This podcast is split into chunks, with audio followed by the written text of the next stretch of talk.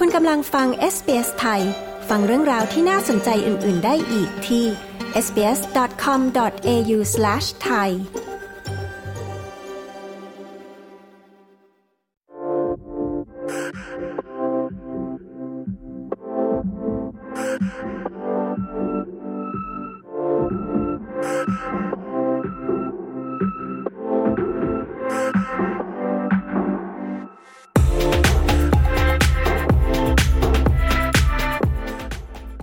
หนึ่งในมาตรการชั่วคราว ที่ช่วยบรรเทาวิกฤตค่าครองชีพสูง คือการลดหย่อนภาษีสรรพสานมิตรลงครึ่งหนึ่ง แต่มาตรการนี้กำลังจะหมดเขตลง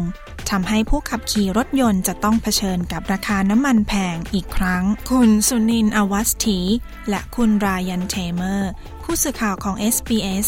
รายงาน ดิฉันชลดากรมยินดี SBS ไทยเรียบเรียงค่ะ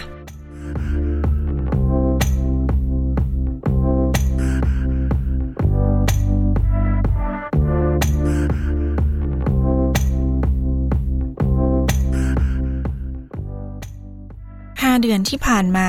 ราคาน้ำมันในออสเตรเลียลดลงเล็กน้อย เนื่องจากการลดหย่อนภาษีสรรพสานมิตร โดยรัฐบาลกลางชุดก่อน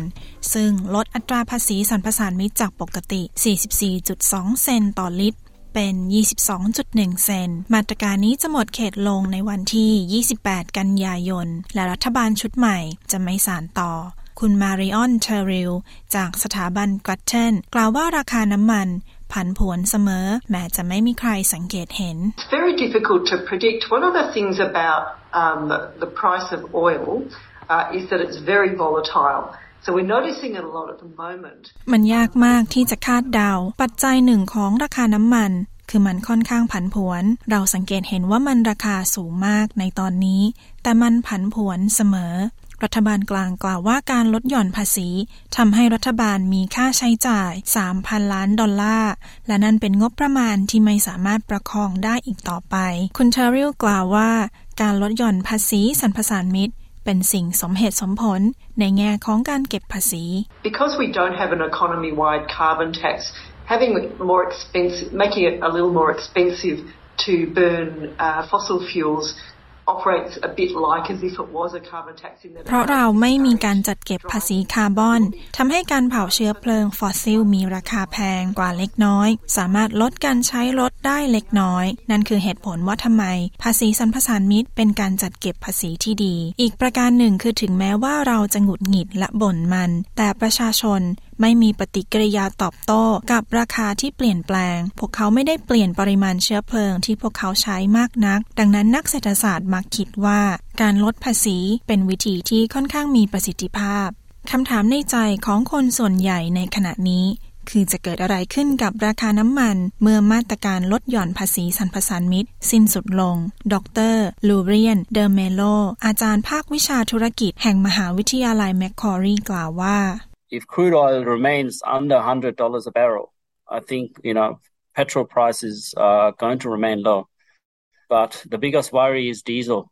Um, the price of diesel หากราคาน้ำมันดิบยังคงต่ำกว่า 100 ดอลลาร์ต่อบาร์เรล ผมคิดว่าราคาน้ำมันจะยังคงต่ำอยู่ แต่สิ่งที่น่ากังวลมากที่สุดคือราคาน้ำมันดีเซล ปัจจุบันอยู่ที่ประมาณ 2 ดอลลาร์ 20 เซนต์2ดอลลาร์ 10 เซนต์หรือประมาณ 2 ดอลลาร์ 30 เซนต์ในบางปั๊มน้ำมัน หากราคาน้ำมันลดลง เรายังคงต้องการให้ราคาดีเซลลดลงด้วยเช่นกัน เพราะเราจะเติมน้ำมันในราคาที่ถูกลง ราคาดีเซลที่แพงจะส่งผลเสียต่อธุรกิจมากกว่า เพราะรถยนต์ที่ใช้น้ำมันดีเซลส่วนมาก อยู่ในห่วงโซ่อุปทาน ในการนำสินค้าไปยังร้านต่างๆ และต้นทุนน้ำมันที่สูงขึ้น จะส่งผลไปยังราคาสินค้า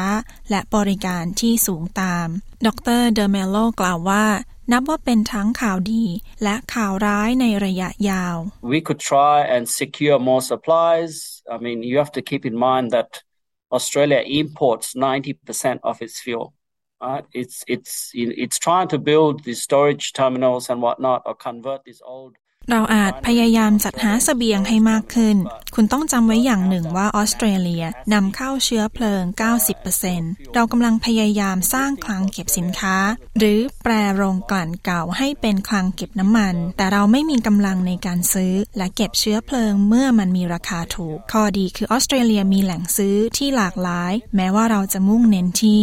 สิงคโปร์ มาเลเซีย เกาหลีใต้ แต่มันก็กระจายออกไปเล็กน้อย เรายังคงซื้อจากสหรัฐอเมริกาในบางครั้ง และจากอินเดียเช่นกัน ดรเดเมโลกล่าวว่า สิ่งหนึ่งที่ผู้บริโภคสามารถทำได้ คือการใช้แอปมือถือที่ตรวจสอบ และเปรียบเทียบราคา เพื่อพยายามหาข้อเสนอที่ดีที่สุด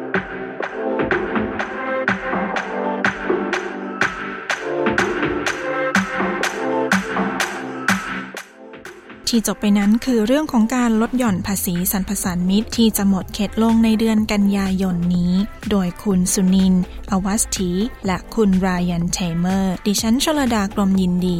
SBS ไทยเรียบเรียงค่ะ